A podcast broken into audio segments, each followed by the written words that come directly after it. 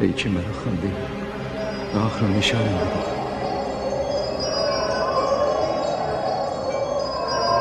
و عشق مرکب حرکت است نه مقصد حرکت. تا این عشق با تو چه کند؟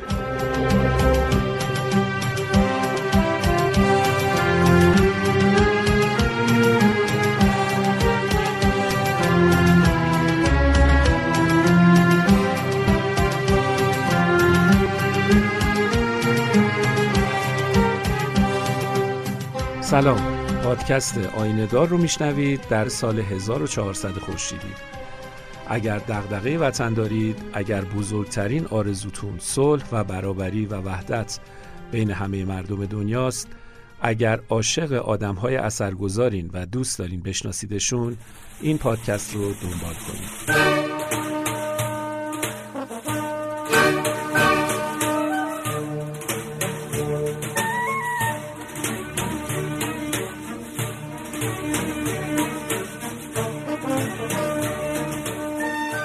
در شماره قبل از اقامت یازده ماهه عبدالبها در مصر و دیدارش با علما و بزرگان و روزنامه نگارای مصری گفتم. تا رسیدیم به بیستم مرداد ماه 1290 خورشیدی و حرکت عبدالبها به سمت اروپا. و اگه یادتون باشه گفتم که این تاریخ همزمان با اوایل حکومت احمدشاه قاجار در ایران. عبدالبها با کشتی کورسیکا به سمت فرانسه حرکت کرد و بعد از رسیدن به بندر مارسی به شهر بسیار کوچیکی به نام تونولبل رفت و یه اقامت و استراحت کوتاهی در این شهر داشت و بعد راهی انگلستان شد و در تاریخ چهارم سپتامبر 1911 وارد شهر لندن شد. عبدالبها هنوز تو راه انگلستان بود و به لندن نرسیده بود که لیدی بلانفیلد یکی از بهاییان سرشناس شهر لندن از این سفر مطلع شد و طی تلگرافی از عبدالبها درخواست کرد که در مدت اقامتش در لندن مهمان او باشه و در منزل ایشون اقامت کنه. که این دعوت پذیرفته شد و قرار شد عبدالبها مهمان لیدی بلانفیلد باشه. لیدی بلانفیلد یا همون سارا لویزا همسر آرشیتکت مشهور انگلیسی سر آرتور بلانفیلد بود. لیدی متولد ایرلند بود و مؤسس جامعه بهایی لندن. لیدی بلانفیلد برخلاف زنان همدوره و هم طبقه خودش که تمام وقتشون رو در مجامع مرفه و پیشرفته میگذروندن بیشتر اوقاتش رو صرف خدمت و فعالیت‌های آمول منفعه می‌کرد. سارا مدافع حقوق زنان در انتخابات بود و مدافع حقوق کودکان و زندانیان و حیوانات. از کارهای بسیار مهمش تأسیس صندوق بین المللی پسنداز برای کودکان و نوجوانان بود و بیانیه حقوق کودک که توسط مجمع عمومی سازمان ملل در سال 1959 صادر شد. این بیانیه مبتنی بر بیانیه ژنوی بود که اصلا بنابر پیشنهاد صندوق ایشون نوشته شده بود و سازمان ملل در اثر تلاش و کوشش مداوم لیدی بلانفیلد اون رو به تصویب نهایی رسوند. البته عبدالبها وقتی با این خانواده و خدماتشون آشنا شد به لیدی بلانفیلد لقب ستاره خانوم داد و به دخترشون مری هم لقب پروین و خب تقریبا دیگه تا پایان عمرشون بیشتر دوستان و آشنایانشون اونها رو ستاره خانوم و پروین صدا می زدن. حالا اینجا می‌خوام براتون یکم از حال و هوای دیدار لیدی بلانفیلد و همراهانش بگم در لحظه ورود عبدالبها به لندن. از زبان خود لیدی یا ستاره خانوم که در مجموعه خاطراتش نوشته و ابوالقاسم فیزی اونو به فارسی ترجمه کرده که البته ما یه جاهایی از این ترجمه رو سعی کردیم روونترش کنیم. بالاخره کوکب میساق از افق سجن برخواسته به گردش درآمده و به لندن پرتو افکنده. حتی خانه ما نیز از پرتو و انوارش محروم نگردیده. روز چهارم سپتامبر 1911 عبدالبها وارد لندن شدند. ولی هیچ کس نمی‌تواند او را با کلمات خود تصویر نماید. به محض اینکه چشمها به دیدار آن لطیفه نورا روشن شد سکوتی مملو از عشق و احترام سراپای وجود همه را فرا گرفت. همین که ورود کردند آغوش پر از محبت خود را باز کرده و فرمودند خیلی از شما راضی و مسرورم. محبت شما مرا به لندن آورد. چهل سال در زندان منتظر چنین روزی بودم که این پیام را برای شما بیاورم. آیا از پذیرایی چنین میهمانی مسرور هستید؟ گمان می کنم که روح ما به این کلمات قدسیه ملکوتی جواب داد. زیرا هیچ کدام از حضار قادر به ادای کلامی نشدند.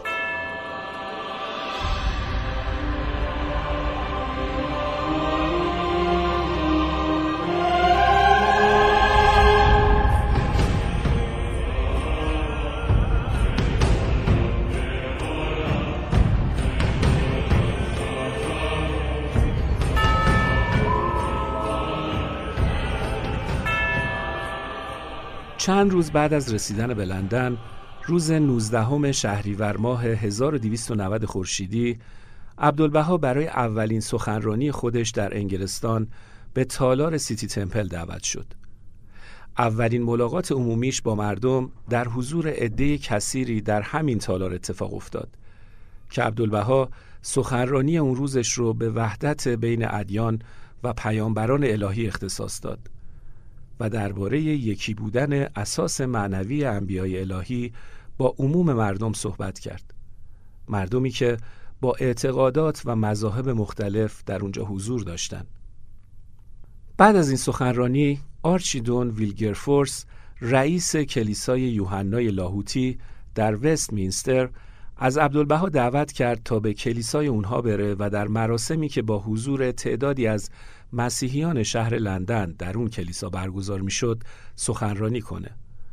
عبدالبها هم پذیرفت و در 26 شهریور نماز عصرش رو خوند و رفت کلیسای یوحنا. آرچیدون صندلی مخصوص اسقف اعظم رو که در بالای محراب قرار داشت برای نشستن عبدالبها اختصاص داده بود و خودش کنار عبدالبها ایستاد و بعد از اینکه حرفای عبدالبها تموم شد ترجمه سخنرانی رو که به صورت مکتوب در اختیارش گذاشته بودند برای حاضرین قرائت کرد. افراد حاضر در کلیسا که این برخورد محترمانه کشیش آرچیدون رو با عبدالبها دیدن به شدت تحت تأثیر قرار گرفتن و به تبعیت از این کشیش در برابر عبدالبها زانو زدن و ازش تقاضا کردند که براشون دعا و نیایش بخونه. عبدالبها هم از روی صندلی بلند شد و دستهاش رو رو به آسمان گرفت و با یه لحن آروم شروع به دعا و مناجات با پروردگار کرد و برای همگی از درگاه خداوند طلب برکت و رحمت کرد.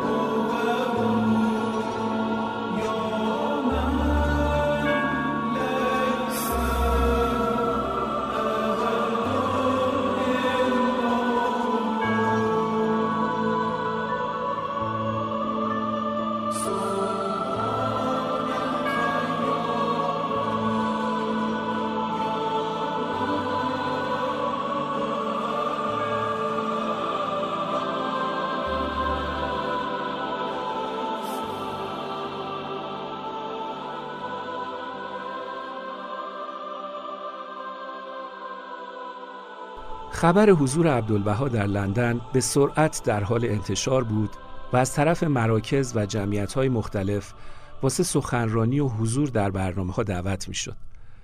مثلا جمعیت مسلمانان انگلستان از عبدالبها دعوت کرد که در مسجد اسلامی لندن واقع در محله ووکینگ سخنرانی کنه یا انجمن جمعیت برهماییان برای سخنرانی دعوتش کرد. که عبدالبها هر دو دعوت رو پذیرفت و رفت که درباره وحدت عالم انسانی، وحدت ادیان و لزوم صلح در جهان براشون صحبت کنه. یکی از افراد سرشناسی که توی لندن به دیدار عبدالبها رفت آلیس بوکتون نمایشنامه نویس معروف انگلیسی بود که در اون زمان نمایش معروف قلب مشتاق رو نوشته بود و اون روزها در تالار چرچ هاوس در وستمینستر اجرا داشت ایشون از عبدالبها دعوت کرد که به دیدن نمایشش بره و عبدالبها هم پذیرفت و برای اولین بار توی عمرش رفت که تئاتر ببینه. یادمون باشه که عبدالبها از یه زندگی عادی راهی اروپا نشده بود. از هست در اومده بود و رسیده بود به اروپای قرن بیستم. خلاصه برای اولی بار رفت به تماشای یه تئاتر اونم یه تئاتر انگلیسی. قسمتی از نمایش مربوط به زندگی حضرت مسیح بود. یه نفر نقش کودکی های مسیح و یه نفرم نقش مریم مقدس رو ایفا می کرد که در مسیری سخت خسته و ناتوان و گرسنه و تشنه در حال حرکت بودند. تو این لحظات عبدالبها به شدت تحت تاثیر قرار گرفت و غمگین شد و گریه کرد. شاید بین زندگی مسیح و مسیر زندگی خودش شباهتی پیدا کرده بود. نمایش که تموم شد رفت پشت صحنه پیش بازیگران و عوامل نمایش. هم ازشون بابت نمایش تشکر کرد هم حال خوبش رو با اونا شریک شد و در مورد نمایش و دریافت خودش از اون حوادث تاریخی و مذهبی گفت و باهاشون در مورد اشتراکات ادیان و اتفاقات مشابه تاریخی صحبت کرد. مسائب و مشکلاتی که برای تمام پیامبران و پیروان ادیان مختلف وجود داشته. واقعا شاید اگر ما باور می کردیم که همه پیامبران از طرف یه خدا اومدن و همه اومدن یه چیزو بگن این همه اختلاف و مشکل و تعصب در جهان وجود نداشت. بگذاریم. خلاصه زمانی که عبدالبها در انگلستان بود ایرانی های زیادی هم برای ملاقات باهاش به شهر لندن و منزل لیدی بلانفیلد می رفتن. که البته دو دسته بودن. دسته اول که اتفاقا چند بار به دیدنش رفتن اعضای سفارت ایران در بریتانیا بودن و رجال و شاهزادگان ایرانی که یا ساکن انگلستان و اروپا بودند یا برای سفر کاری یا تفریحی به اروپا رفته بودند و این فرصت رو مختنم میشمردن که بتونن از نزدیک دیداری با عبدالبها داشته باشن که هم با خودش و هم با دیدگاه های جدیدی که بیان می‌کرد آشنا بشن. اما دسته دوم ایرانی های بهایی ساکن ایران بودند. که حالا بعد از آزادی عبدالبها از زندان و حصر بعد از سالها می‌تونستن با سفر به لندن بزرگ دیانت خودشون رو از نزدیک ملاقات کنند. لیدی بلانفیلد در مورد حال و هوای این ملاقات ها در خاطراتش نوشته ورود زائرین عزیز ایرانی بی اندازه مهیج و مؤثر بود زیرا بر این نفوس ستم دیده پس از سالیان دراز انتظار بالاخره باب دیدار گشوده شده از موتن خود مسافت بعید پیموده و به امید دیدار و تشرف به آستان مولای خود آمدند و این زیارت پس از سالیان خطر و خوف و قتل و غارت بی اندازه مزاق جان آنها را حلاوت می بخشید.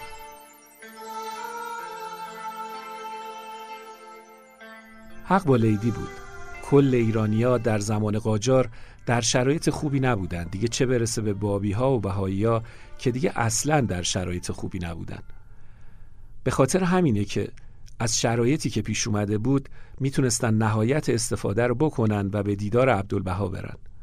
پسر بهاءالله پیامآور دیانت جدید. ملاقات و دیدار با عبدالبها مسلما خیلی هیجان زده و مشتاق و خوشحالشون کرده بود. خلاصه لندن با حضور عبدالبها شاهد ملاقات های تاریخی و مهم و پرشوری بود. اما اینجا می‌خوام براتون از دو ملاقات خیلی خاص و شاید عجیب بگم. یکی از کسایی که در لندن به ملاقات عبدالبها رفت شاهزاده معروف ایرانی حسین میرزا ملقب به جلال الدوله پسر مسعود میرزا زل و سلطان بود. جلال الدوله آدم بسیار ظالمی بود که البته تعجبم نداره. بالاخره پسر مسعود میرزا زل و سلطان یه آدم به شدت ظالم بوده. حالا چرا اینو میگم؟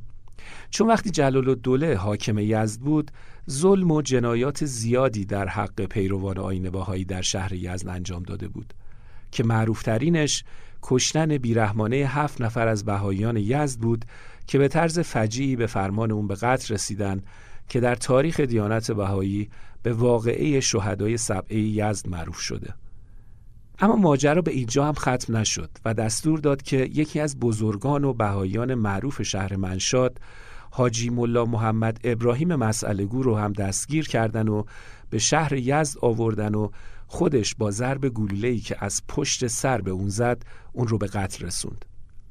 به حال جلال الدوله هم پسر زل و سلطان بوده هم نوه امیر کبیر. امیر کبیری که معروف به بابی کشی و اصلا عامل تبعید بهاءالله خود شخص امیر کبیر بوده. اما نکته اونجایی جالب میشه که جلال الدوله میره دیدن عبدالبها. محمد علی شاه بعد از به توپ بستن مجلس جلال الدوله رو تبعید می‌کنه پاریس و احتمالا ملاقات جلال الدوله با عبدالبها هم در همین زمان تبعید اتفاق افتاده. فکرشو بکنین یه همچین آدمی که یه روزی کمر به قتل پیروان آین بهایی بسته بود وقتی شنید عبدالبها لندنه خودش رو رسون به اونجا و به ملاقات عبدالبها رفت. کسایی که در اون ملاقات حضور داشتن روایت می‌کنن که وقتی جلال الدوله وارد اتاق شد خودش رو بر پاهای عبدالبها انداخت و شروع به گریستن کرد و از اون طلب عفو و بخشش کرد. تو یزد به دفعات اختشاشات شدیدی بر علیه آین بهایی واقع شده و تعداد زیادی از بهاییان که اکثر اونا قبل از ایمان آوردن به دیانت بهایی از علمای معروف و افراد فاضل و به نام شیعه بودن قتل عام میشن.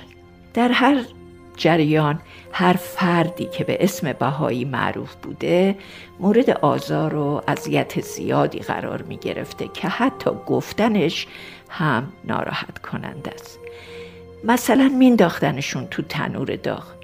یکی از ماجراهای معروف مربوط میشه به کشتن هفت نفر از بهایان یزد که معروف شده به شهدای سبعه یزد یه روز حاجی نایب به دستور جلال الدوله همراه 20 نفر از معمورینش بیخبر میره در خونه استاد عبدالرحیم که تعدادی از بهایی اونجا مشغول دعا و مناجات بودن. از جمله کسانی که اونجا بودن آقا علی اصغر و آقا علی بوده که به محض ورود این دو نفر رو دستگیر می‌کنن و دستاشون از پشت محکم میبندن. بقیه متفرق میشن. فقط پنج نفر دیگه میمونن. حاجی نایب میگه ما با اینا کاری نداشتیم. چرا متفرق شدن؟ ما فقط قصدمون گرفتن این دو نفر بود که از بزرگان این طایفه هستن و حضرت والا فقط اینا رو می‌خواد. بعد نگاهی به صورت اون پنج نفر دیگه میندازه و میگه اینا رو هم بگیرین. اون هفت نفر رو دست بسته از وسط بازار با کلی آزار و اذیت و توهین به حضور جلال الدوله می‌برن جلال الدوله به اونها میگه اگه دیانت باهایی رو انکار بکنین و توهین بکنین شماها رو آزاد می‌کنم کاری به کارتون ندارم. ولی هیچ کدوم این کار رو انجام نمیدن. بعد دستور میده اونا رو به چوب میبندن و شروع می‌کنن به اذیت و آزار و چکنجه. بازم سوال می‌کنن بازم جواب نمیدن. جلال الدوله تلگرافی به اصفهان به پدرش زل سلطان می‌زنه و کسب تکلیف می‌کنه. خلاصه چند نفر از علما و شیوخ با هم متحد میشن و با هم صحبت می‌کنن که تعداد باهایی زیاد شده و انقریبه که به ما مسلط بشن. به خاطر همین به همه ماها واجبه که به این طایفه اهانت بکنیم و جلو اینا رو بگیریم. خلاصه جلال الدولم با علما متحد میشه و این هفت نفر رو بعد از شکنجه و آزار فراوون می‌کشن.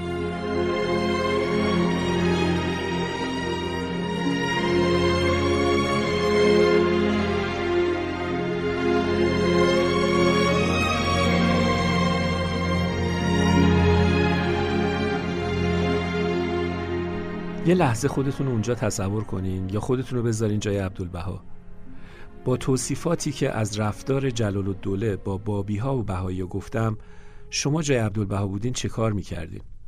انصافا ما اگه یه رفیقمون دو بار پشت هم جواب تلفنمون رو نده دیگه حاضر نیستیم ببینیمش. ولی عبدالبها مثل خیلی از آدمای دیگه جلال و دوله رو هم پذیرفت و باهاش محترمانه برخورد کرد. و همین بزرگواری ها و مهربانی هاست که آدما رو خاص و ماندگار می‌کنه. هیچ وقت کسی به صرف اینکه پسر یه بزرگی آدم بزرگی نمیشه. بزرگی توی ذات آدم هست. وگرنه بسیار پیامبر و بسیار بزرگمرد در تاریخ هست که خودشون از اولیا هستن و فرزندان یا اقوامشون از اشقیا. سعدی میگه پسر نوح با بدان بنشست خاندان نبوتش گم شد. اما بگذریم و بریم سراغ ملاقات دوم. روایت ملاقات دوم با اولی فرق داره. این ملاقات هم مربوط به یه آدم معروف و سرشناس ایرانیه که حتما اسمش به گوشتون خورده. دوست محمد خان معیر الممالک داماد ناصرالدین شاه همسر اسمت و دوله معروف. چند تا عکس معروف داره که احتمالا همتون دیدینش. اگه یه ذره دقیق تر بخوام بگم دوست محمد خان کیه که شما مثل ما یه ذره بیشتر تعجب کنین باید اینجوری بگم که دوست محمد خان معیر الممالک پسر معیر الممالکیه که رئیس زرابخونه شاهی و معمار تکیه دولت و شمس الاماره بوده. از طرفی داماد ناصرالدین شاهیه که دستور قتل باب رو داده و دستور تبعید خانواده بهاءالله رو صادر کرده. دوست محمد خان برادر زن امام جمعه تهرانه. پدر دوستعلی معیری نقاش و نویسنده معروف. و عموی رهی معیری ترانه سرا و غزل سرا شاعر تصنیف معروف شد خزان این دوست محمد خان معیر الممالک بود.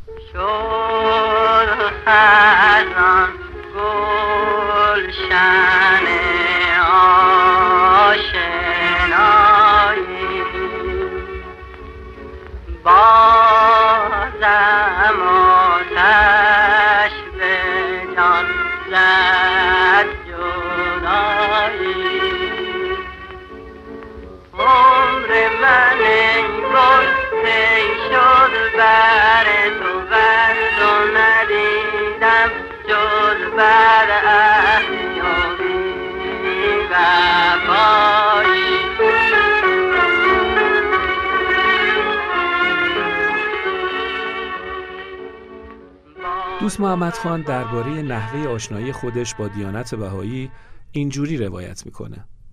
در ممالک روس و در مدینه مسکو در نهایت حزن و علم و یأس بودم تا به خانه شخص بسیار محترمی از دوستان خود داخل شدم.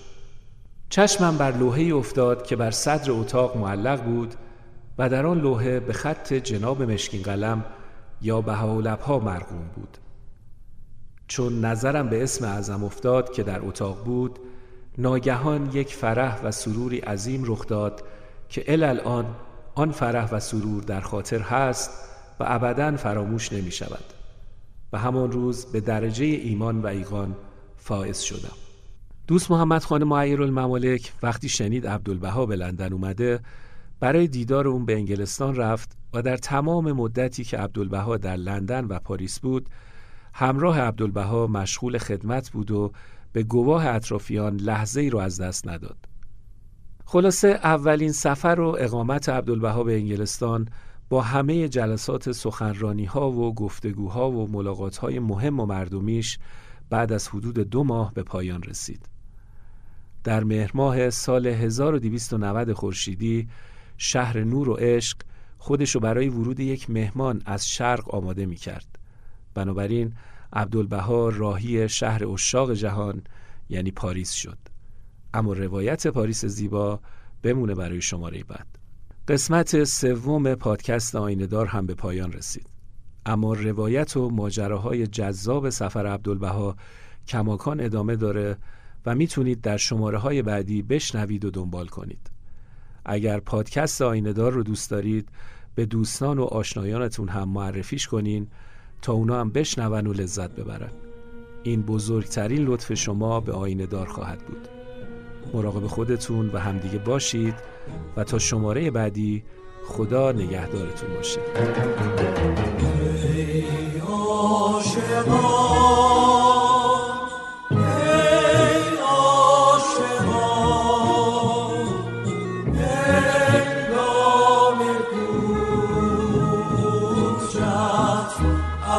جهان